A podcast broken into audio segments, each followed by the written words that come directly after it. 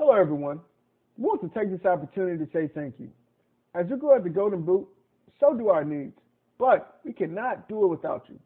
We ask that you continue to like our posts, share our content, and subscribe to our YouTube, Facebook, and other social media platforms. You may also visit thegoldenboot.com for the latest merch. If you would like to make a financial donation, you can do so through Cash App at money sign golden boot or through PayPal at paypal.me slash golden boot. We look forward to bringing you more laughs, knowledge, and entertainment. And again, thank you for your endless support. Sincerely and respectfully, the Golden Boot team. The views and opinions expressed in the Golden Boot podcast are those of the speaker and do not necessarily reflect the views or positions of the Golden Boot podcast as a whole. Y'all ready to get rolling? Quiet on the set. Oh,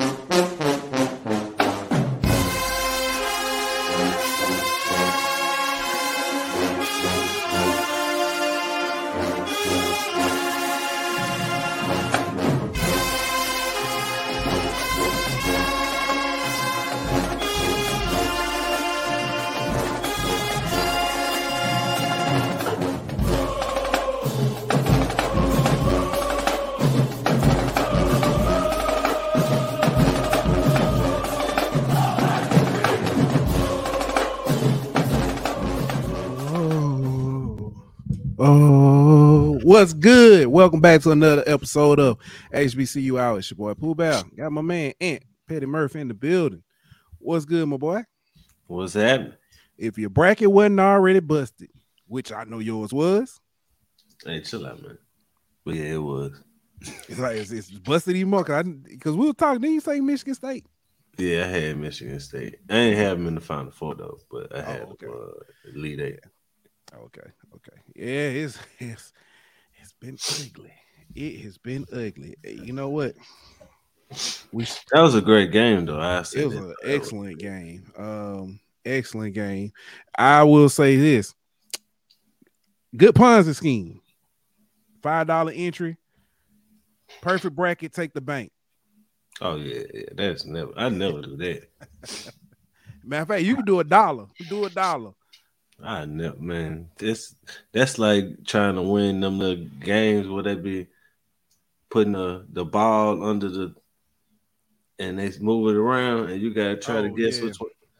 Yeah, what's called three card Monte, whatever it's called. That's like Mhm. trying to win one of them, man. It's impossible. Yeah. Um, man, it's been a uh, it's been a good week, man, so far. Um, Hmm. we got we got we we talked about it on what was that Monday? Sunday, yeah, Monday. We said we got we gotta get our guy back in here, man. We got you know we got we got Yeah, we friends with award winning. Yeah, he Oh. too good for us now. You know what Yeah, I mean? you know what I'm saying. I, I, know what it was. I, I, when I said uh when I said he act like he went to Grambling, he don't want he don't return a call. Not just playing. I'm just- But nah, man, we had to bring him back, man. It's been a minute, but probably I, I you know what I'm saying Dirk deserves an award-winning introduction. Hold on. Ladies and gentlemen, bring it back to HBCU hour. He has probably uh probably what we're gonna start like this. The most handsome uh future Southern Jaguar in in in the in, in, in the Huntsville area, at least, at the very least, uh, award winning. It, it wasn't a Grammy, but it was still It a was- g- a, great a- award. It was an Ammy. Uh, Abby, A- Abby, it was an Abby. Oh, it was an Abbey. Oh, my Yeah, bad. Wrong- downtown wrong Abbey. He got the Downton Abbey award. Uh, bring it. hey, he ain't gonna never come back after this. but we had to bring him back, man. Our good friend, Mr. Mo Carter. Welcome back to. Oh man, I, mean, I did that too quick. yeah, Mr. Mo Carter, welcome back to HBC Hour. What's good, Mo? Hey, what's going on, fellas? Appreciate the intro. You had me chuckling up real quick. I had to, you know, fix my face before I came back on to get everything um right with that. Yeah, yeah, it has definitely uh been a minute, been a few months. I know our schedules have not like been on the yeah. same sync, but Mhm. it's good to be back and chatting with you guys about some things. And you know, once again, to God be the glory. with the opportunity to be acknowledged uh, by the journalism peers to be an award-winning journalist uh, for television sports anchor here in the state of Alabama. So I'll tell you, I've still been, you know, grinning ear to ear and whatnot. And no, no offense, not saying that I could have not won it, but like, hey, my stomach started churning as we got close to the sports category. My wife was like patting me on the shoulder, like, you got this, you got this. And then, you know, the worst part of any award show is when they read it out and then they take that dramatic pause. Mm-hmm. And then you just look on the screen, swoosh, and then boom, there your name is. Of like, yo, that's me. well, uh, hey, we we do want to say congratulations. Um, I know, Well- like I like I told you, um, ten plus, or I think I can, what, what at least 10 years ago, I was watching you in Montgomery, uh, moved up here, familiar face, and to see the hard work that goes on, uh, that you do, it, it- it's an honor, man, and, and congratulations. Thank you, thank you, thank you. I appreciate it, guys. Definitely do appreciate it. But look, the work is still not Yeah. done in a complete sense because there's more to go. All right. Oh yeah. Uh, always more to come. Yeah. Uh man mo it's been it's it's one of my favorite times of year. Is it seems it's, it's still we got a little time. We got you know probably about 150 plus days something like that uh football season. But spring games around the corner uh we got well you know nine eight days however you want to look at because some people say once the day started you know you don't count that day. But you got nine days technically, or however you want to count it, left until spring games. Man, I'm looking forward to it. Um, a lot of people are looking forward to it, but uh, the way the schedule set up for some of these games, we ain't gonna see much. Yeah. Yeah, you're right about that. And I mean, clearly, it's not just even the scheduling uh, standpoint. You also have to think about it from a coaching standpoint. There's a lot of coaches that all they want to do is just see their guys get out there and compete. And I can say I've noticed that as a former player within the SWAC under Coach Pete Richardson down at Southern, and then also covering, you know, different college teams, including a lot of teams within the SWAC. Matter of fact, I spoke to Coach Connell Maynor this morning. You know, they do 6 a.m. practices. Boy, talk about biting the bullet to get up to go and do that one. But um, you know, got out there, got a chance to really, you know, see them for really the first time this spring because you know when they were practicing at the beginning you know i was busy with either state high school championships or conference championships or first round of the ncaa tournament. Thank god they went on spring break at that time and whatnot. But talking to coach Maynor today hey he was happy about his guys who were just out there flying around competing and whatnot. But at the same time he just says like he says basically every year it's an open competition in just about every single position. Um, but at the same time when you get to the spring game, most times they are pretty vanilla in Mm-hmm. certain situations. And I'm pretty sure that Coach Maynor's sentiment among that probably resonates across not just the HBCU uh, brand and board of coaches, but just about almost every coach. Yeah. Yeah. Um, I, I'm gonna let people in on the secret. I I know you probably were happy you had to go them first few weeks because uh it's been cold. It's been cold up here. Um, Yeah. it's, been, it's been cold. It's been some days. I, I was sitting in the car, had to take the kids to school. I was like, "Mm, you know what?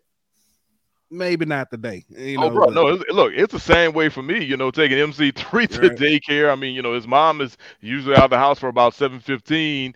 I'm Mhm. trying to, you know, wait just a tad bit later until we get a little sunlight going and whatnot. And even Yeah. when I get him in uh, the car, I'm sitting there like, yeah, let's let's warm this bad boy up just a little bit more before I hit the garage door, and then you know we get on out of here or whatever. Mhm. So you know, it just really just depends. I mean, some days it's kind of like, okay, let's get it, let's roll. Other days I'm like, I'm gonna take my time with this, you know, and yeah. just get down the road. As long as I get them in by 9:15, I'm hey okay. Yeah. Um I mentioned scheduling, so I'm gonna go ahead and throw this up here. Uh this is the complete schedule. Um, let me let me break this down by by conference too. So hold on, give me one second. Mm-hmm. Um, I can do it like that, so so we can really look at it.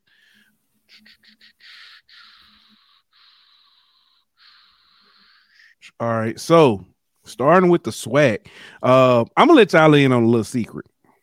I was trying to put these in alphabetical order. Uh, A and M comes before Alabama State.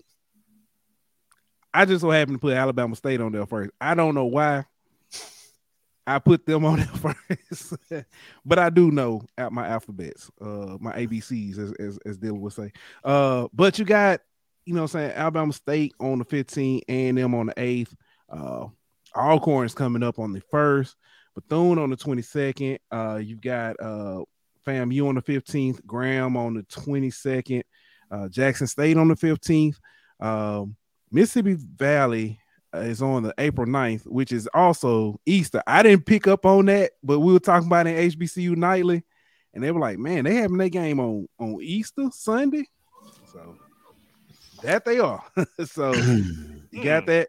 Prairie View is on the 22nd. Southern is on the first. Texas Southern is on the 15th, and UAPB is on the 22nd. Hey, can we go back to Mississippi Valley real quick? So you're Yeah. saying that is on Easter Sunday. That so is let me- Sunday. Let me let me ask you this: Are we for hundred percent sure that that's updated for 2023, and that isn't the April 9th I'm a- of 22? I'm gonna go back and double check because when I looked, it said April 9th. And let me double check so we can be sure. Uh Is it possible that they just didn't update it for this year? it- that is a possibility, but I'm I'm I'm very sure that uh Maybe it was a typo. Like I just, why would you put it on Easter? no, seriously, why why would you put it on Easter? Um, but yeah, let's uh hold on, hold on. I mean, I'll say I'll say this: if it is on Easter, I mean, I hope that they have it at a decent time, and then they also have an Easter egg hunt for all the kids that come out afterwards. I mean, that'd be a pretty good community service in that Yeah, situation. yeah. Man, I Uh, guess it's a good way to make a family event out of it. Uh, well, ladies and gentlemen, uh, that is not the case. Uh, I am looking Mississippi Valley State Spring. Oh, you know what? That does say 22. They still have 22, but they got it out. Um, oh, they haven't updated. Oh, that's why. Okay, you know what? Ant, you might be on to something. Let me go back in. let me see if they updated on their website. Cause it was, and then it was at eleven o'clock, and I was like, "Ooh, that's not." Yeah, that's not a good time in uh, in the Bible Belt of the world. I know that was. That I was was just you know, as, man, because no no shade to any school, but Valley seems to be one of the ones who kind of is slow on the social media aspect side of some of it. Even when it came to their hires and recruiting and mhm. all that kind of stuff, you didn't find much on social media. They don't tend to have a big social media presence, so hmm I was wondering if it just hadn't been updated because they don't tend to update that very often, according like like some other schools do.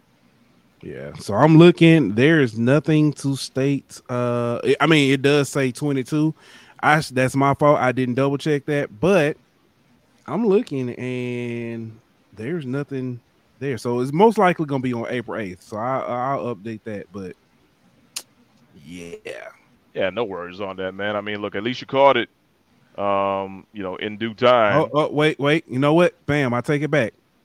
Uh, whoa, that can't be right either. Hmm. It says uh 2023 spring game. It says March. Okay. All right, it's a lot of stuff. It says March 15th. When you click on it, it then says April 15th. Okay, I've got something on um, Mississippi Valley's uh, football Twitter. They've got like spring dates. Mm-hmm. I see April 15th, Yeah, which is also their junior day. yeah, yeah. So I see that now. Which So makes sense. Okay. Yeah. Okay, that that was because I was so you know they brought that up. I was like, yeah, it says the ninth, but and you you caught that, and that does make sense. That makes a lot of sense. I, I was like, I didn't even so- realize that Easter was this this close. To be honest with you, So if it's April 15th, that means you got one, two, three, four, five for SWAC schools all on April 15th. Uh, yeah. Oh, but that's not it. That, that's oh, yeah, not yeah, it. I'm just saying, I, I know. Yeah, that's that's that's the SWAC schools. Wait till we get to uh the whole MEAC at one point was April 15th. Let's look at it now. The April MEAC, you got April MEAC. The April MEAC games are Delaware State is the 22nd, Howard is the 15th, Morgan State's the 15th, Norfolk State is now the 8th, NC Central is the 15th, and South Carolina State is the 15th. so So let that, me ask you this. yeah.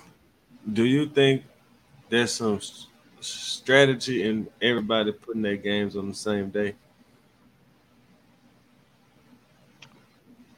I think it could be, but also I think it, it could fall along the lines of how can you basically get your um, your fans and your supporters at a game that may also encompass a bunch of other things as well. Um, let me use Alabama A&M for example. So they've got theirs on April the eighth. That game starts at 10 o'clock, and then there's a baseball game that starts at either 12 or 12:30, and then there's a softball game that also starts around uh, 1 p.m. So if you know if you're a Bulldog fan, you literally can go from Louis Crews over to the baseball and softball complexes easily, and then there's there's something else going on, like a car show or something like that that's happening in the yeah. parking lot in the in the in the parking lot of Louis Crews, and it's actually connected to the university because some funds are actually going back uh, for tickets being sold or whatever with that. So like they're they're making a big day of it. So yeah, and I think that you know strategically, lots of times you try to just get the best bang um, for your buck in that scenario. Heck, I remember the spring going into my senior year at Southern. We had a situation where we had the spring game, we had uh, a baseball game. I want to say Southern might have been playing Grambling or they're playing Jackson. It was one of the two, but it was a big rivalry game. And then we also had our Spring Fest that um that evening as well. So you know we had like Jeezy and Ryan Leslie and stuff. And you know with Springfest you got the crawfish ball going on. So like they made one heck of a day. And if I'm not mistaken, I want to say it was like high school day as well. So you had a bunch of prospective high schoolers um, coming out in there. So I think it's from a strategic standpoint, they try to just get the best bang for your buck when you kind of look at the different schedules um, for spring.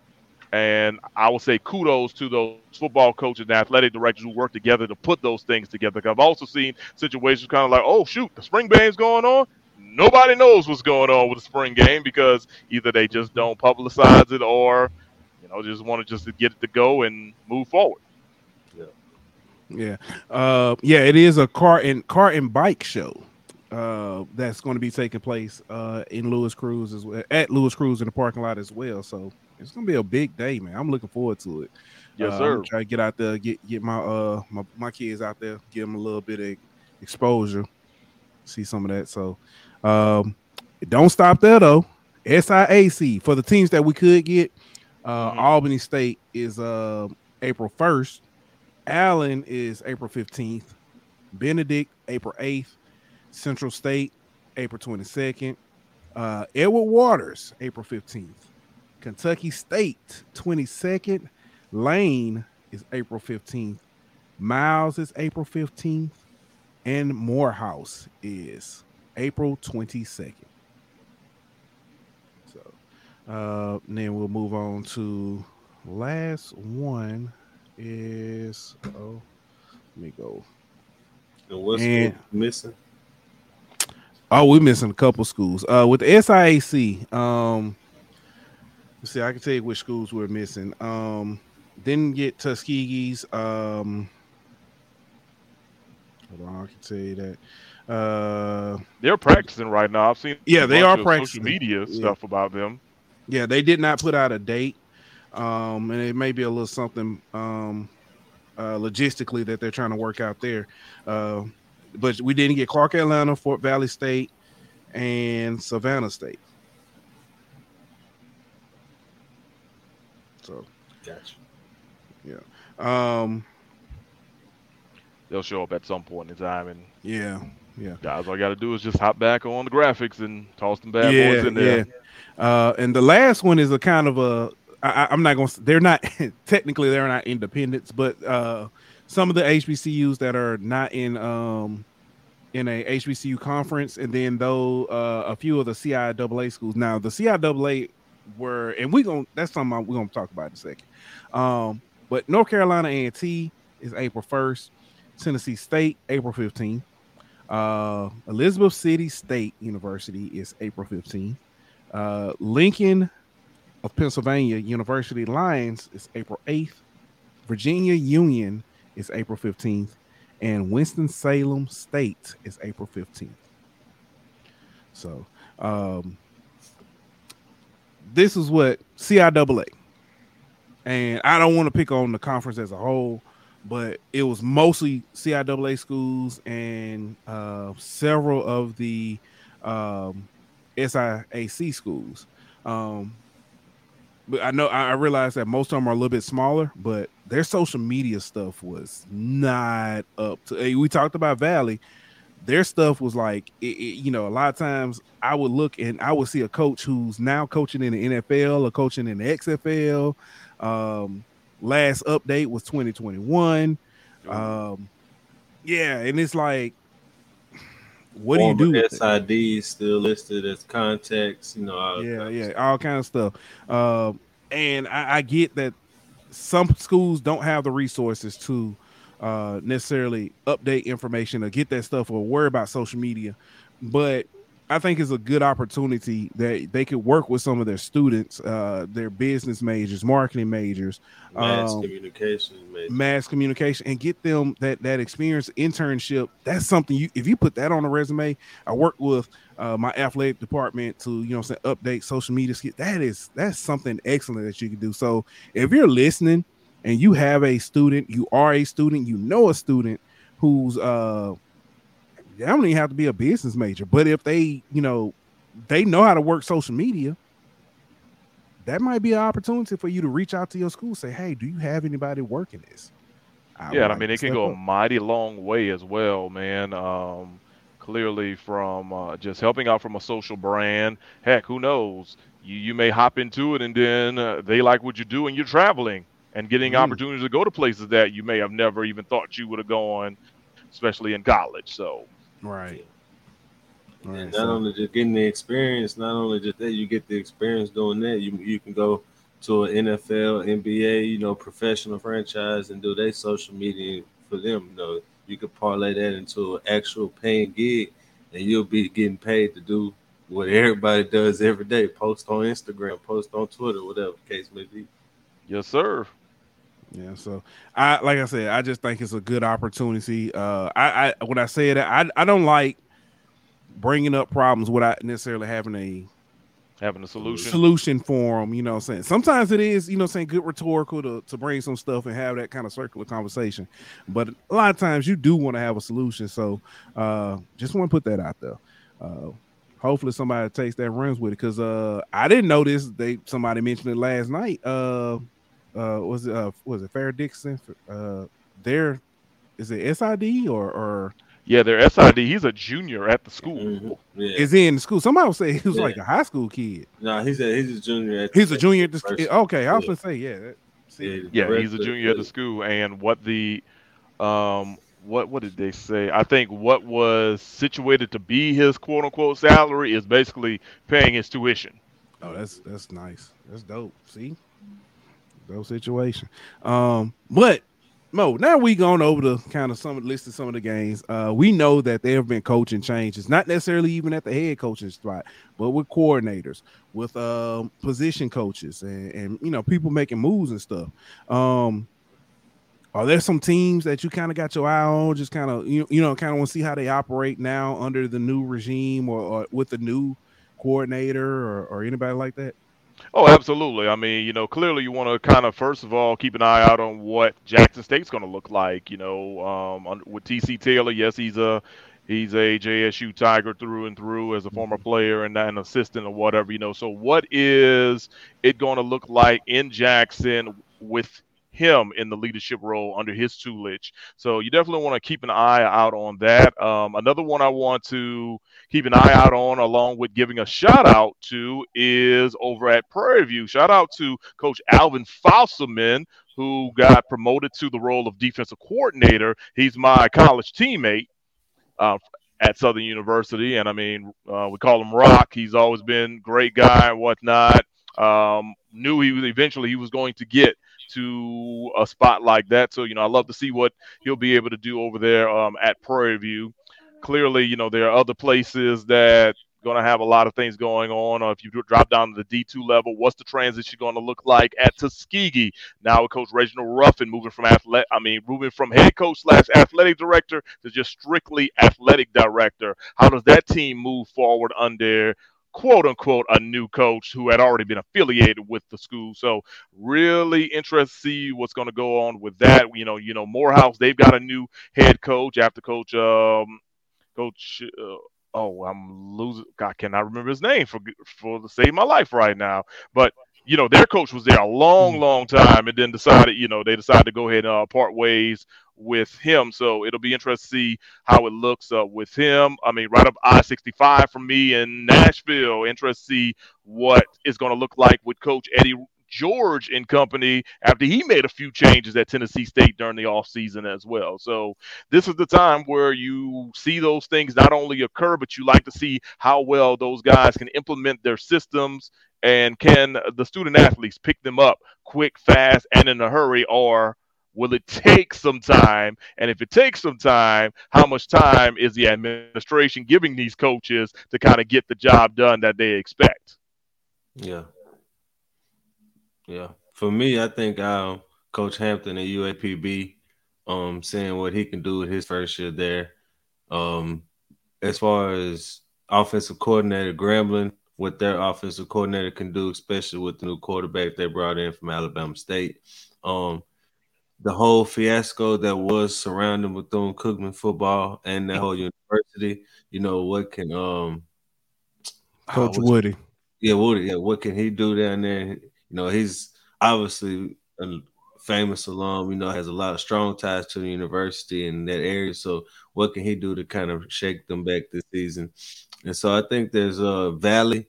You know, losing mm-hmm. Coach Dancy. What can how can they respond after that? So I think that there's a lot of changes and there's a lot of new faces. And like Mo said, it's how quick can they make their impact and how quick can the team respond to it and, and pick up and buy into that. Yeah. Yeah, that's true. And plus, um, so the Morehouse, former Morehouse coach is Rich Freeman. That's the name I want to go ahead and get out. And um, let me throw this one out there too, because there was shakeups at Valley and whatnot. Coach Willie Totten is now actually the quarterbacks coach at Southern University. Just found that out not too yeah. long ago. So it'll be interesting to see, you know, what can he do with basically a fresh room of talented guys in the QB room and they don't have a returning starter roughly. So it'll be something else to kind of you know keep an eye out down there um, on Scotts Bluff. Yeah. And returning starter, but the best quarterback on the roster from last year still there. Mm. Hopefully, Coach Dooley thinks the same way. um, you mentioned it, Coach TC Taylor with Jackson State. I um I made the comment before I want to say again, I don't think that I don't think there's a it'll be a huge drop off um, as far as uh, play on the field, but I think he had Coach TC Taylor has a huge, huge um, job. I mean, he's got huge shoes to fill. Not even from the whole who he's replacing.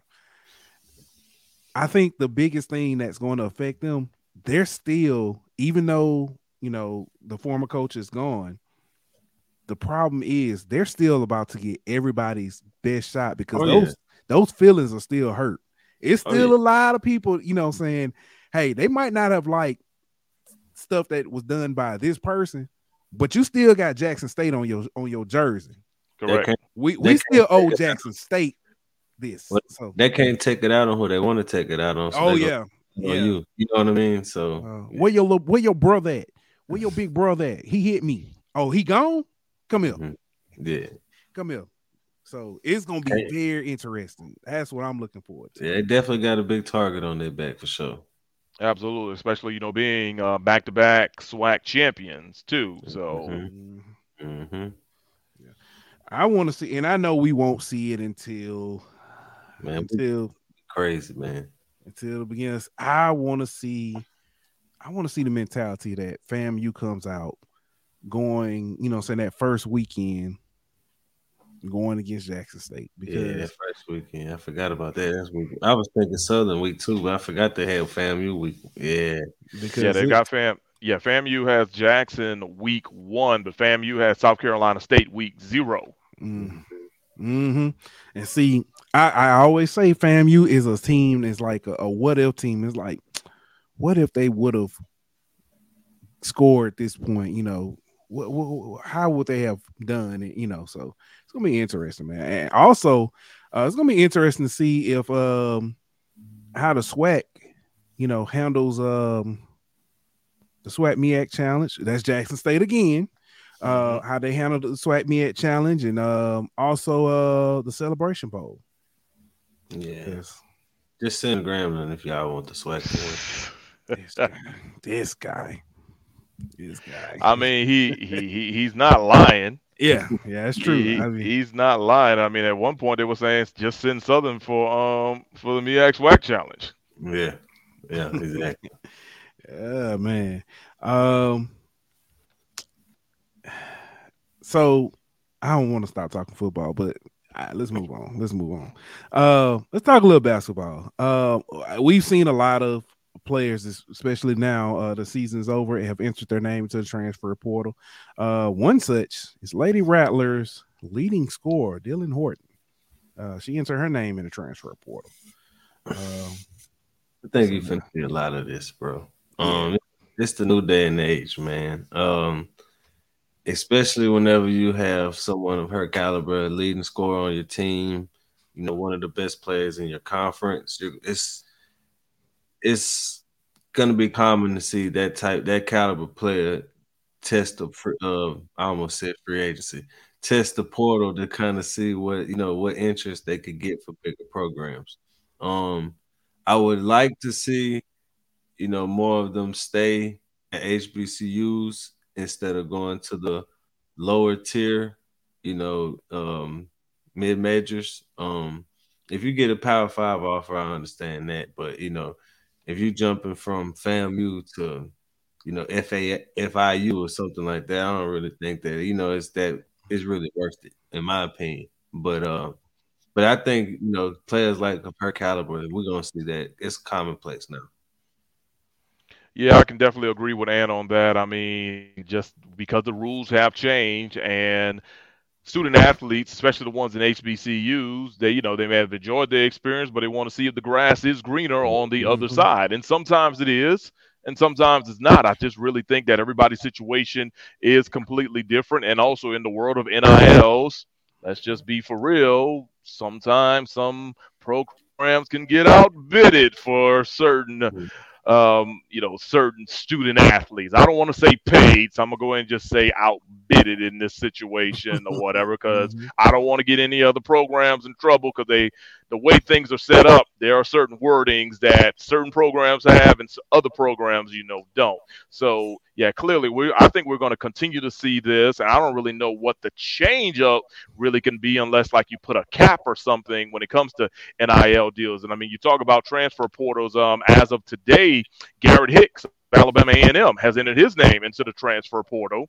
Um, Alabama A&M's leading scorer, about 13 points per contest, a former All-SWAC standout, and he knocked down, I think it was 40% from the field from three-point range. He's got a year left. Technically, he's got that COVID year uh, left to basically play as a grad transfer. So looks like he's, you know, he's going to be testing the waters and whatnot to see if the grass is greener. And clearly, I think you're going to also see more of this across the board, especially like if you're like an all-conference selection uh, standout um along you know along the line especially of like a mid major or low major or whatever if hey you know power five or group or whatever reaches out to you and be like hey you know you know what you know they get some eyeballs on me and they want me that the possibility to actually get them there is very very high. So um, clearly, uh, if there are ever some changes that need to may be made with NCAA to to um, to really put a little bit more legislature or cap on it or whatever, I think that's the only way we see things change um, in in general or whatever. Right. Yeah. I, ju- I just don't know how you can cap the NIL aspect of it. Um, I don't know either, to be honest with you. You can't.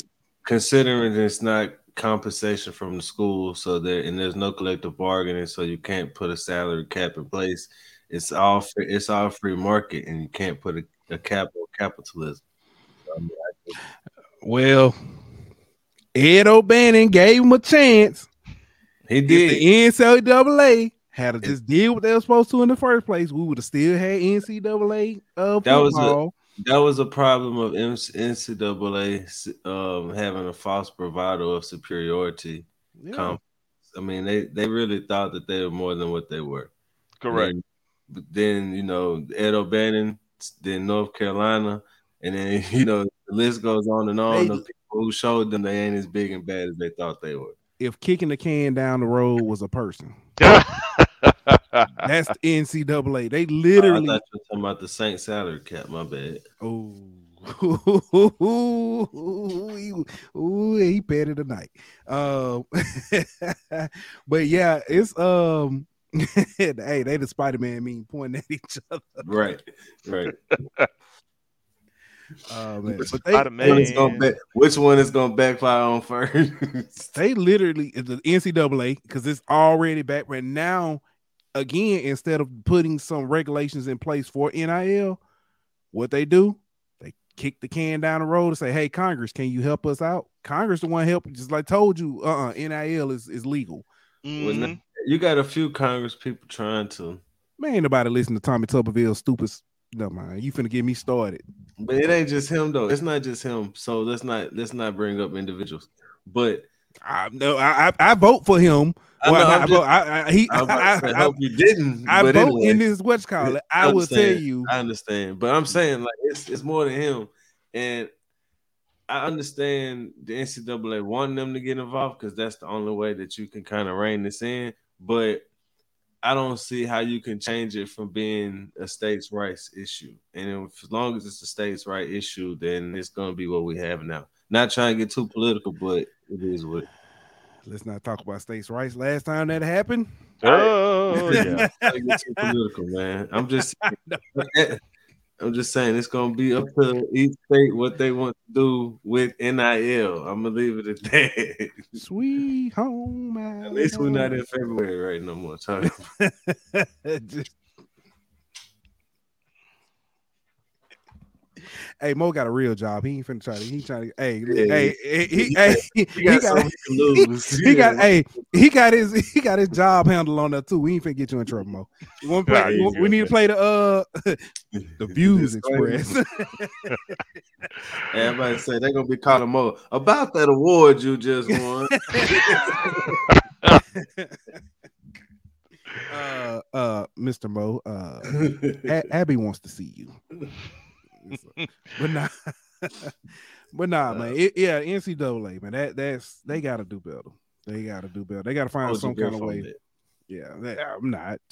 I, I passed. I'll be blue. I mean, they they've not well, they've got to do better, but at the same time, collectively, they've got to come together and actually get on the same page. And then once mm-hmm. they're on the same page, just from the administration, they've got to find a way to get the schools collectively on page. And I mean, you're dealing with God, I don't even know what the number is or whatever, because I mean, you got D1, you got D2, you got D3. 316 somewhere. Yeah, I mean, you, you literally got all those schools. more than that, if- ain't it? That's just D1. yeah, I mean, that's just literally just D1. So, I mean, you remember, you know, you still got D2 and D3 that Yeah. all go under the NCAA. Mhm.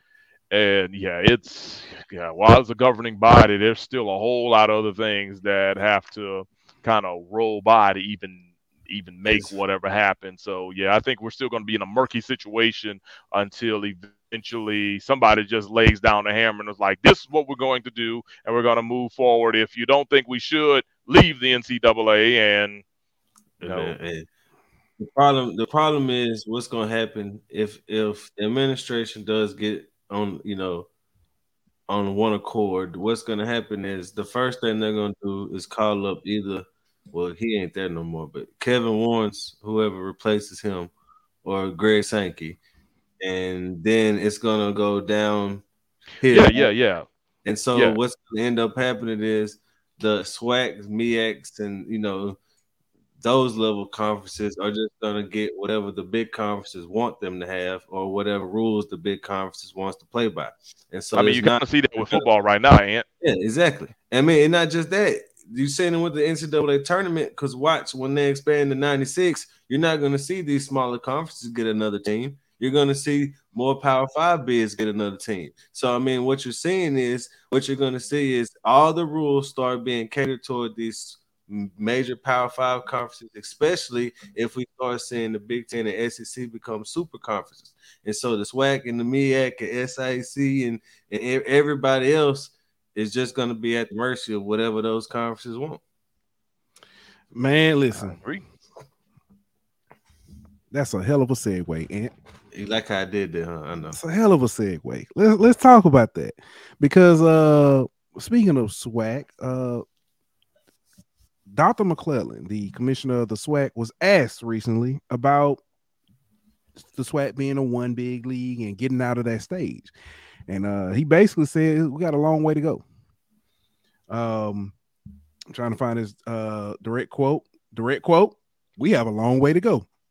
so you might as well have said it's impossible. uh The way the system is set up right now, it's impossible. and he talked he said a lot of it has to do with the schedule we're not going to get there playing 8 9 10 11 games guarantees um, we certainly cannot uh, we certainly we're certainly not unless you go out and win those games it's mathematically impossible for you to go on the road for 11 games in a row and think you're going to win eight or nine of those games Yeah. now we know that the SWAC had the crossover with the Pac 12. Um, one like three of those outings. Well, the conference overall against non SWAC opponents, 20 and 113. Yep. And, and see, this is the issue you have. If you're, I'm not to use Grambling. I'm to pick UAPB. All right. You UAPB. You're to go play Arkansas at Bud Walton. You're to go play um, Missouri. You know what I mean? You're going to go play these money games, but you're not going to get any one of them to come to you. No, you're not.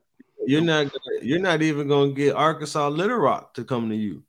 You know who you might get to come to you is you Arkansas Monticello, you know, Central Arkansas, you know what I mean, mm-hmm. Whitehall Baptist, or a school like that. Who hurts you? You don't even that, that doesn't Hurts count the towards schedule. RPI. Yeah, it, it doesn't count towards your RPI. So where did you find these games to build your RPI and pad your RPI? You're not getting them. The only way you can get them is to go on the road and play them. And like he just said, you're not gonna go win seven or eight games on the road in the in the environments that you need to play in to help your RPI. So it's well, it's it's statistically impossible the way that the system is set up for the SWAC, MEAC. I mean, I know we're just talking strictly talking HBCU, but it's not just those conferences. It goes beyond it. Yeah, it's it's every small mid-major conference. Unless you have a team like FAU this year or College of Charleston this year who goes 31 and 3 and doesn't win their conference tournament, you're not getting two bids. And sometimes even if you have a team that goes 31 and 3 and doesn't win the conference tournament, you're still only going to get one cuz that team ain't going to get in anyway. So I mean, it's it's the it's the system. It's not the conference. It's not the teams in the conference. It's the tournament. It's the committee. It's the way the system's set up. Nah, man, totally agree with you on that. As a matter of fact, uh, Dr. Cavill was talking about this the other day, and he was like, think about this. There are 32 automatic bids to the NCAA tournament.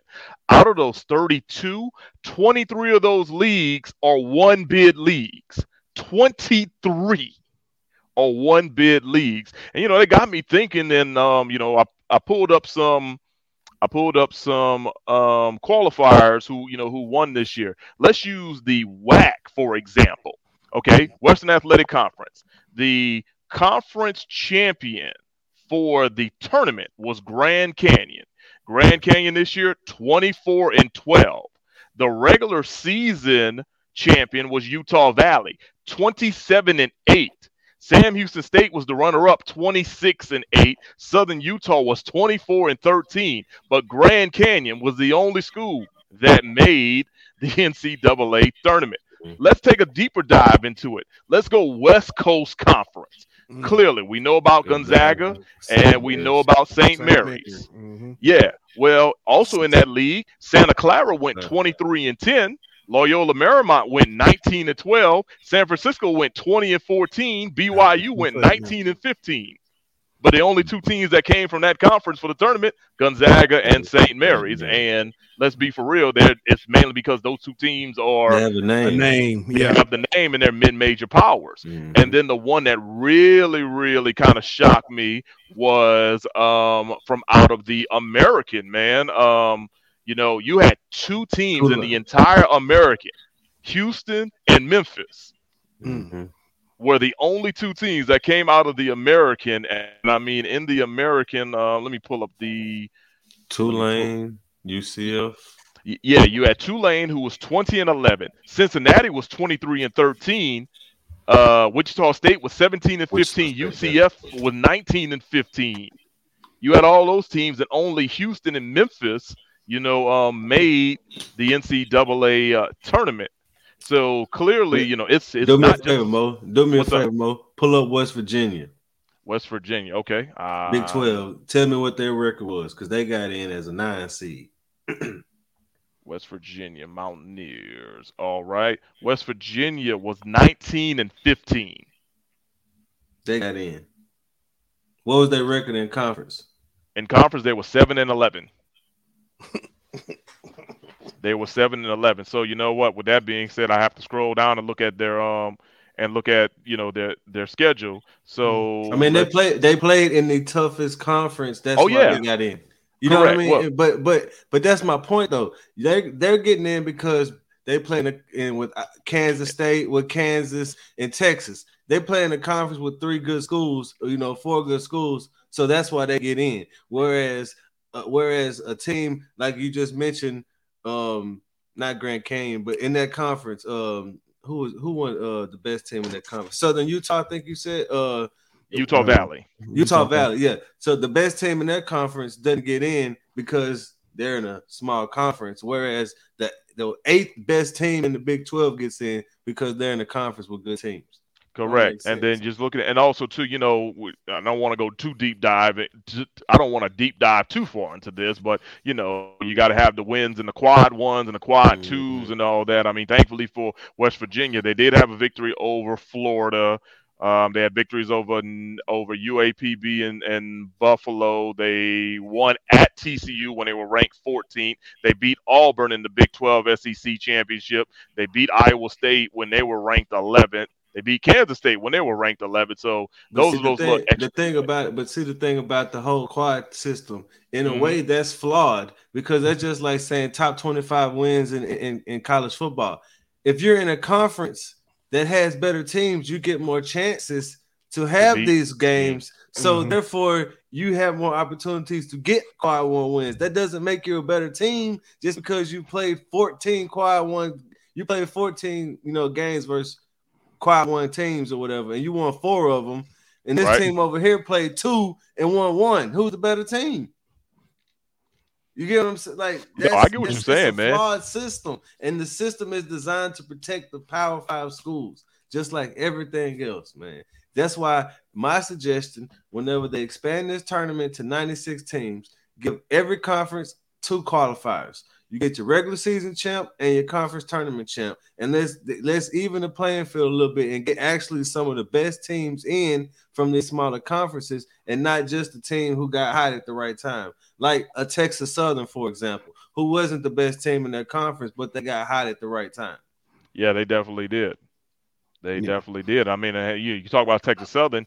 Let's take a look at Fairleigh Dickinson, the team that beat Yeah. Texas Southern in the first four. The only They reason why Fairleigh got in. Yeah, they should have not even got in, but Merrimack was transitioning to Division One. So Yeah. similar to how it was last year, I think it was with, with Eastern Kentucky.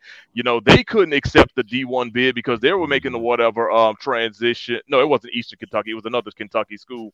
But that's how Jacksonville State got in last year. You know, due to that. So Fairleigh Dickinson got in this year because the champion making their transition in that scenario. So, and then look what happens. They end up going knocking off a number one team. But I mean, it's a flawed system, bro. So back to the original topic, Pooh. How Mm. how how can the SWAC become a one a two bid league Right. become a Power Five conference? Or is either that, or you're gonna have to do like what Gonzaga and St. Mary's have done, which is over a 15, 20 year period, consistently put teams in the tournament and win tournament games. I mean, it, it's not just Gonzaga. I mean, you can look at like the Wichita State, Creighton, you know, Butler. uh, Butler. But You know what I mean? yep. There's a there's certain conferences who have that.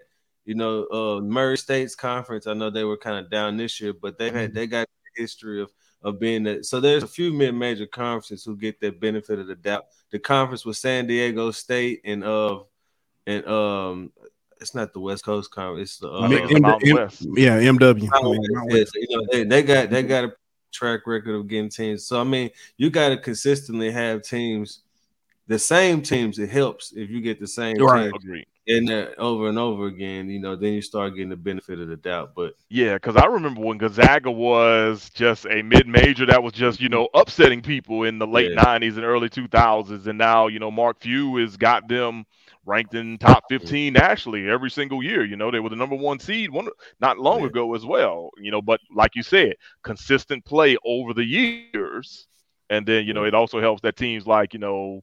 Santa uh, Santa Clara and um, uh, St. Mary's have been pretty good, you know, in that conference too. and not just and then once you start doing it for a period of time, like we've seen, we've seen both Gonzaga and St. Mary's, you know, put out NBA caliber talent. We've seen San Diego State pull out NBA caliber talent. Butler, you know what I mean? We've seen Mhm. Murray State, we've seen all of these programs who have had that sustained excellence over, you know, 15, 20 years. We've seen them put out NBA caliber talent too. To whereas you start associating, oh, San Diego State, that's where Kawhi Leonard played. You know, oh, Murray Mhm. State, that's Ja Morant's from. You know what I mean? You started equating high caliber basketball with these schools whenever they start putting out NBA talent. So I mean, I think that also helps them become, you know, more of a um, a name whenever you start having NBA players come from your university. Man, you might have to, uh, you know, set yourself up a one-on-one with Dr. McClelland come next year, or at least before next year, with him being, you know, the chair of the NCAA committee. Uh, next year, he's the vice chair this year, but he'll be the chair next year. I'm, you know, not saying that he's going to be able to take every single thing that you, um, you know, said to fruition, but you know, who knows? I, and I'm glad you mentioned. Boy, I tell you, y'all is making this. Y'all on this segue game hard tonight. I appreciate y'all. Uh, came out today. Dr. McClelland, as you just mentioned, uh, will be the chair. It's a big position, you know, of the uh, committee and stuff. Um, let me ask this: What exactly does that mean for the SWAC? Because it's not like you know now he's the chair. He can say like, "Hey, give me two SWAC teams. Throw two SWAC teams in there," you know. But what is what exactly does that mean? You want to go first, Ann, or you want me to go? You can go ahead. All right. So honestly, what I think it, it truly means, it's more of a notoriety thing for the mm-hmm. conference, and really just saying like, hey, you know, look at this smart, intelligent guy. That you know how he's able to like basically handle what I guess you would say would be the conflicts in the room or mm-hmm. whatever when it comes to selecting this team, because he would have the final say so. And even because like this year, he was the vice chair, so let's say the chair was not in a situation where he could actually make the final say so it went to mcclelland next. So come next year it'd be that situation uh, all in all so i mean from a notoriety standpoint i think more people get a chance to kind of see like oh this is a guy that's running the SWAC and also you know representing hbcu since he's hbcu through and through regular whether it's when he was a student athlete back in the day or when he was an athletic director you know and now the commissioner so I think it's more just a notoriety thing. Clearly, the two things the teams in the SWAC, yeah, that probably ain't happening or whatever, at least under his watch in that scenario. But also, here's another thing too. Even when it comes to things uh, SWAC related, he actually has to recuse Mhm. himself from the room. Yeah. So, you know, even in that situation, for anyone thinking that, oh, you know, he's got the SWAC back or whatever, yes, he does, but no, he doesn't because, you know, because of just a regular rule that most people should know when it comes to committees, you do have to recuse yourself in certain situations uh, when it comes to something that might have a direct impact on that. So, um, so I would say, yeah, just more of the notoriety and you know his opportunity to kind of you know put the SWAC on the map. And also, let's say this: we all tune in on Selection Sunday to see what the new brackets look like and who's going to mm-hmm. play who and whatever. Well, guess what they do at the end of that selection show? They talk to the committee chair. So come next year, he will be the person that they talk to at the end of the selection show. And I think nowadays, what they're kind of doing, especially on ESPN, they're talking to these uh, committee chairs even earlier. So Mhm. he'll have interviews with Rece Davis, you know, when they're talking about bracketology or whatever, you know, weeks before the tournament going in. Yeah, so that that's, that was gonna be my point. It um he's he becomes the face of the tournament to a certain extent, especially before Selection Sunday. So every time tournament gets brought up on bracket, like you said, bracketology, sports center, whatever the case, they're gonna bring him up. They're gonna bring up him and the conference that he's over. So it's it's it's good publicity, it's good exposure for the conference and for the leadership of the conference as well, because it shows that they have a progressive leader who you know is is actually in tune with what the the current state of the NCAA is, and not just that, but it puts him in the room with all of these other conference, you know, commissioners and ads from all these other universities. So you get Mhm. network, you get partnerships, you get all of these kind of. That's how you get the Pac-12 SWAC, you know, uh, uh, challenges and those kind of things. It, they they start in rooms like this. So not just that, but whenever he he goes out and he's promoting the tournament, talking about the tournament, he's gonna be with you know sponsor you know sponsors of the tournament and all that other things, which could lead to more sponsors for the for the conference as a whole. So I mean, it just the the networking aspect of it and the opportunities that could be you know come to fruition from this and the exposure that it gets from him being the face of the tournament uh especially on the selection side. As far as him getting teams and stuff in that ain't gonna happen. I mean it might help get Jackson state's women in as at-large this year if he would have been on the women's committee.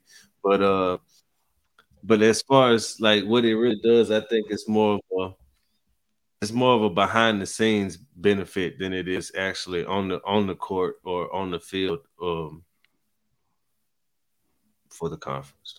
I got you. And look, I have one more thing I can go ahead and Mm-hmm. add too. You talk about, um, you know, there's a lot of behind the scenes things, but there's something in front of the camera as well when it comes to handing out the championship trophy. Yeah. Guess who's one of the people doing that? It's Dr. Charles McClelland. So you know, Mhm. um, I don't know exactly who's on the broadcast this year for CBS, but let's say it's Jim Nantz, for example. You know, Jim Nantz is right there. Now let me introduce you to Dr. Charles McClelland, Commissioner of the SWAC and uh, Chairman of this year's, you know, uh, should Iron Eagle. Oh, this is Iron. Okay, so to be Iron Eagle. So Iron Eagle is literally going to introduce Dr. Charles McCullen, Commissioner of the SWAC, um, you know, Vice Chair. Like, you know, if it gets to that Right. point or whatever, that you know, that Chair will go ahead and just say something real, real quick. Congratulations, thank you so much, or whatever, and you know, here's your trophy. Like literally, you, you know, get a few seconds of fame, and people can put a name with the face right then and there as well. Boy, boy, I tell you, y'all be on the segway game. I don't I don't think y'all know how good y'all doing uh with the segway So speaking of that, handing out trophies and stuff. Uh for the SWAC tournament, Dr. McClelland wasn't there. And a lot of people were kind of upset about that. Mo, you Mm. chimed in early. Can you tell the people why he wasn't there?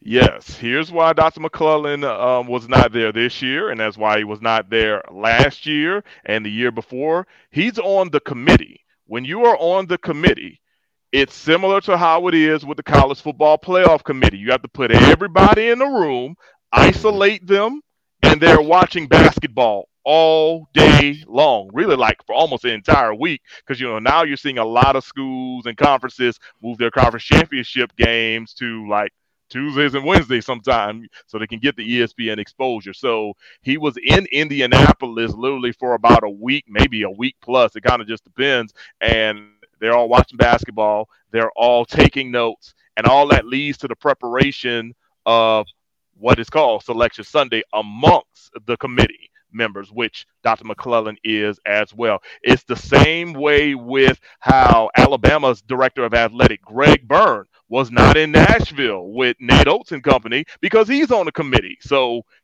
he couldn't help, you know, his team celebrate or whatever, which I know for sure probably hurts him inside just a little bit because Greg, not Greg, one of Greg Byrne's first major hires was Nate Oats. Mm. So, you know, and now look, you know, what his Bama team is at or whatever. Say so, So for anyone that does not know, Dr. McClelland was not at the SWAC men's and women's basketball tournament because he's on the selection committee, and the selection committee has to be isolated in an office watching basketball almost 24 hours a day for about a week's time as they get ready for selection Sunday. Mm. Uh, speaking of people who can't be there or won't be there anymore, bam, another segue for you. Uh, Southern cuts ties with Coach Sean Woods. Uh, that's the men's basketball coach.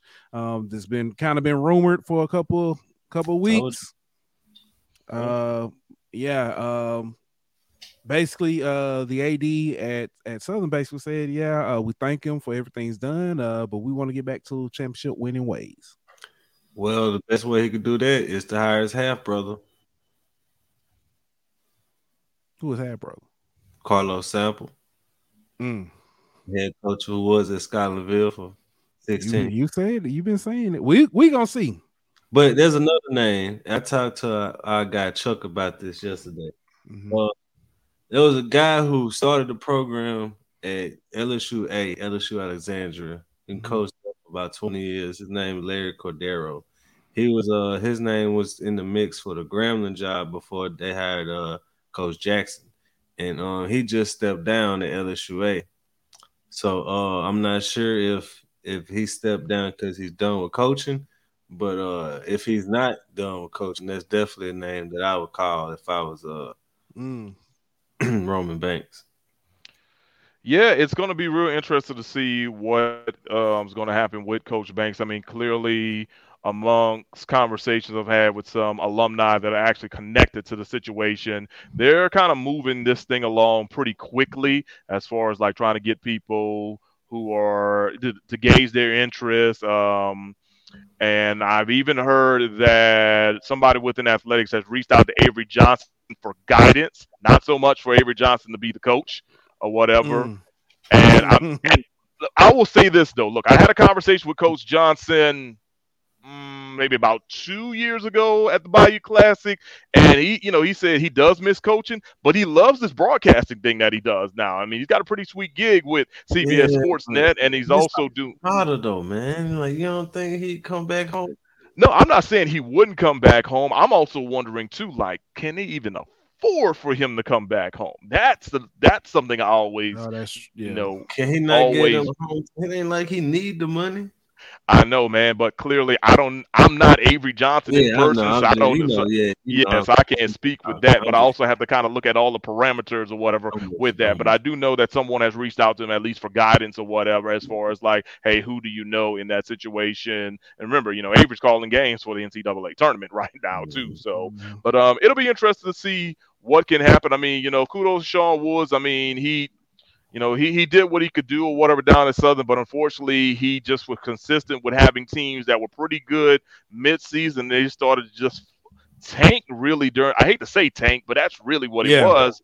And you know, it, it seemed like every single year, you know, they were like ranked one, two, or three, and then they just go on a losing streak, and then they stumbled their way into the SWAC um, men's basketball tournament and you know, he was on his last year of his contract, and clearly it was either giving him a contract extension or find somebody else. So it's not like they fired him; it's just they decided to part ways and move forward with a change. So it'll be interesting to see uh, what happens, and also too with Roman Banks being a former college basketball coach, you know, he's going to put a lot into this mm-hmm. as far as trying to you know get somebody that's good because you know basketball is his sport. Mm-hmm. So, so Ant, you want you want a former professional player to come take a pay cut and come into your school and save them? You want him to come to your HBCU and save your HBCU? You want him to you want him to put money? okay, oh, all right, I'm done. I'm done. First of all, what school is that? What school is that? Hey, all I'm saying is he is not finna put half what the money? Hey, he ain't finna pay half the money to put up for the facilities. he finna They buy don't need to. Young boy do it. you talking about Angel Reese's boyfriend. Stop it, boy. You petty. So, now, look, I will say this: Avery Johnson did put a lot of money into the program. You know, years ago. Yeah, yeah. He, he he was he did that. You know, years ago. Thus, that's why inside of the Felton G. Clark Center, aka the Mini Dome, it is Avery Johnson Court. You know, he just didn't pay for the name and rights. Coach on it. He might well coach on it. Oh man, that is fun. All right, I'm done. Be- I'm done. I'm done being. No, I'm not. I got one more somewhere. I'm gonna find it. Um, hey, song we missed, and um, I saw it and I lost the story, but it, it popped back up. Um, how? Not. I'm sorry. Former. Um, Tennessee Uh, State. is it Tennessee State? Uh, no, no, no, no, no, no, no.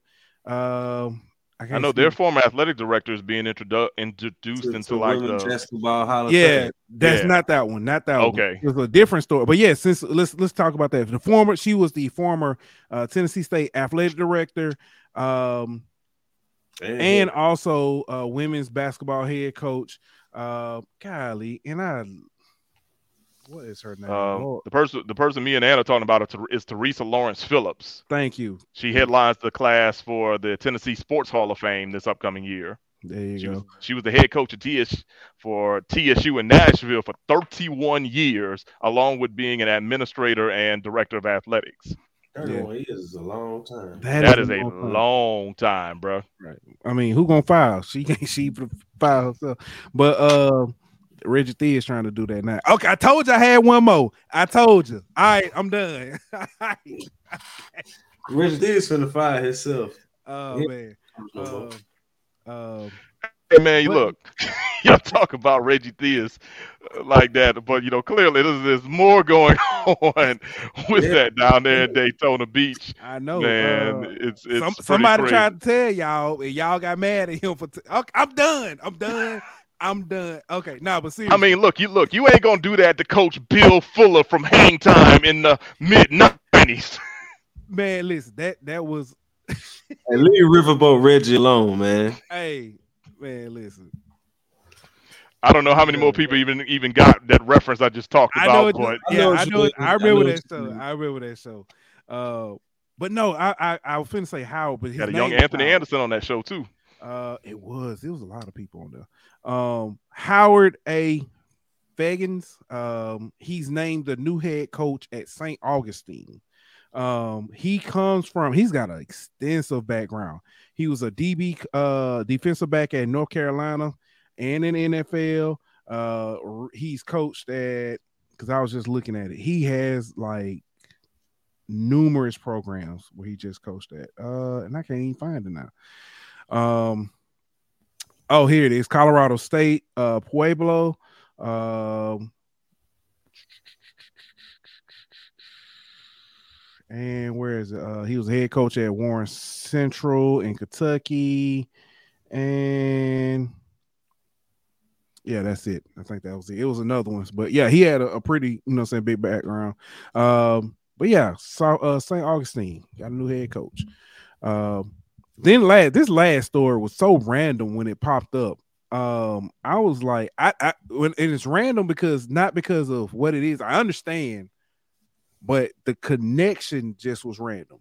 Uh, former NBA star Grant Hill will serve as the commencement speaker for Fisk, and I was like, what? You know, granted, a lot of times commencement speakers don't necessarily have a tie to a school, um, but they just said that he exhibits uh, the character and moral standards that they represent as a school. Did, didn't I see like Omar Epps or somebody speak uh the commencement speaker at A and T? Somebody like that. Taye Diggs, somebody like that is the, don't speaker for them. I don't know. I I just maybe I don't know. It I was don't somebody like I that. tell you what, this last one. This last Well, hey, before you even go with that last one, Pooh, let me ask you this: um, Do you think um, current Fisk men's basketball coach Kenny Anderson could have had something to do with getting Grant Hill there? you know what? That might be play it. together. Magic. I don't know if they ever played together, but I mean they were in the NBA. You know, Kenny's a little older than Grant, but they, you know, they would have crossed paths many times. Let's see, Kenny Anderson, Nets, Hornets, Blazers, Celtics, Super. No, they never played together, but I mean clearly he was in the NBA long, mm-hmm. you know, for a long time. Um, and you also have to just think too that you know they would have crossed paths many times. He was an All Star. Let's see, did he was an All Star? They played against each other in college. Yeah, they would have played each other in college. So yeah, I'm so I'm I'm wondering if could, that probably had something yeah. to do with. Could be. Yeah. Well, hey, that's all I got, man. Mo, tell the people where they can find you, man. Uh, you and your ad. You award-winning work. All right. Well, on social media, you can find me on Twitter at Mo Carter Fox 54. You can also find me on Facebook, um, basically Mo Carter uh, WZDX News. I'm on uh, live in about 32 minutes. uh, right here on Fox 54. So if you go to fox54.com and click watch live, you can check me out. Um, if you want to do so tonight, we've got our guys out in Louisville covering Alabama as they get ready for the Sweet 16 against San Diego State. Also got some information on Alabama's Pro Day Got more information on Garrett Hicks, and I've got some information about Alabama A&M spring football practice. So if you definitely want to tune in live, just head over to fox54.com, hit the Watch Live app, and now they wanted to promote this. If you want to even see us even more, you know, either go on your smart TV or hop on your phone and download the Fox 54 Plus app and you can just see a lot of things that got going on with that. Now, I'm not saying you're gonna cross me a lot of times with that or whatever, but and for some reason want us to promote that now uh, with that. But definitely, it's always uh, quick and easy to catch me on uh, Fox 54. Excuse me, at Mo Carter Fox 54 with Twitter and also with uh, Facebook. You know, posting a lot of things uh, as far as what I cover and you know just doing what I love, guys. And as always, appreciate you guys you know, bring me on and yeah. being in the fold and being in the mix. I ain't gonna lie, Bo. You started talking about Alabama. I was about to cut that mic out. Yeah, but, nah, but nah, man, I, I, do. Um, uh, let me ask this: uh, Who do you got look with everybody that's left, and we know some of the games are going on? Who you who do you have uh for the final four? Don't ask him. You know who they finna say, man. well, let's see. Say, he gonna say. Oh, I doubt he say. I mean, in one in one in one bracket, I do have Alabama winning it in like my in, in, my ESPN bracket, I've got them winning it. But I think in my Yahoo bracket, I think I've got. Let me see. Let me go back. Do, do, do, do. I've actually got Texas winning my Yahoo bracket. Okay. But the other bracket though, that, that must that... tomato, tomato, tomato, throwing tomato. that's that's just, that's probably the bracket where he like, uh, I got a little money on it. Mm, let me be, let me, let me. I can't say nothing. I got I, one of my brackets. I had Arizona, so I can't talk. The other one I had Houston though. It's still live, man. Still live. Man, guys, it's just that time of the year where we just, you know, think we know what we do talking about sports, but clearly we, we, don't, know nothing. We do not. March Madness is truly the correct name. Truly the correct name. Uh, I'm going for Princeton though. I want Princeton to win it all. Man, that is so wild. That would be wild. Um, they got to go through it. Well, potentially go through Alabama, but uh, you know, we'll see. And that's crazy because like in that Louisville bracket, man, you literally have like the ultimate mid majors. You have Princeton against Creighton. Like mm-hmm. those are like two of the ultimate mid majors. Two teams that have had success through the years. It's just crazy that they're literally meeting up in the Sweet 16. Yeah. Hey, Princeton, Princeton one on the team just got a national championship though. Mm. Good point. Good point. If you go off of history, you're right, man. Yeah. I know in the '60s, but hey, they got one. Hey, man, look, it, it is what it is. You know, mm. um, UTEP, aka Texas Western, they've got one too. Yep, yep. Shout out to Don Haskins. Oh man, uh, since uh, you mentioned that, we, we, didn't talk about it. Uh, Rest you know what I'm saying? Rest in peace, Willie Cager. Rest in peace, Willis Reed, former Grambling. Oh, yeah. Great. Uh, we talked about it last night, but you know what I'm saying? Uh, it's only fitting. It's only fitting we talk about it over here. It's uh, uh won the only NAIA title for Grambling, uh, three time uh All American, I believe, all conference for sure. Um, the grand averaged over 20 points, from Little Old Hico, Louisiana, played at Bernice. Um, Mr. Nick, NBA Hall of Fame, one of the greatest 50 players of all time, top 75. Captain. Whatever number they go to, he gonna be in, included in it. One of the greatest that will lace him up. Um, man, just a, a pillar in the Grambling community too, man. He was just a stand-up dude, bro. Yeah. Gone. So rest in peace. Absolutely. Yeah, I met him a few years back when I was working in Alexandria, Louisiana. I met him on one of the years he actually um he actually visited for Louisiana Sports Hall of Fame. I think it was either 2012 or 2013. Whatever year Shaq went in to the Louisiana Sports Hall of Fame, he was there, and it was pretty cool to literally see Shaq, Dale Brown, and Willis Reed together. I mean, Oh, you know, that's quite a trio right there. Yeah. Yeah. All right. We got anything else before we get up out of here? I think we got everything. Uh, oh, I do want to say this uh because he he'll he'll he'll beat me if I don't, man. Uh happy early birthday to to my to my guy, young Ichiro, young Dylan. Uh be turning seven on, on Saturday, man. And happy birthday to to Yeah, to man. nephew, man. Birthday today, little AJ. Happy birthday, Aiden. So all right, man. And uh let's get on, get up out of here. Uh we'll be back on Monday. Uh we got another special guest, man. Miss Miss Erica Lee uh from uh co-host on Excellent O's, Howard alum, Howard uh Got it. enthusiast.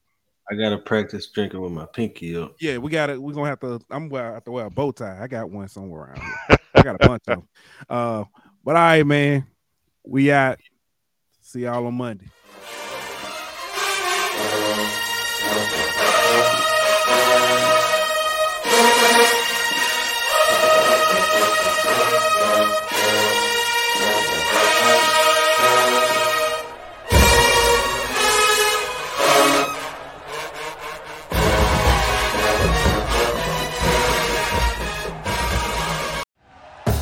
Thank you for listening to Bleav. You can show support to your host by subscribing to the show and giving us a five star rating on your preferred platform. Check us out at Bleav.com and search for B L E A V on YouTube.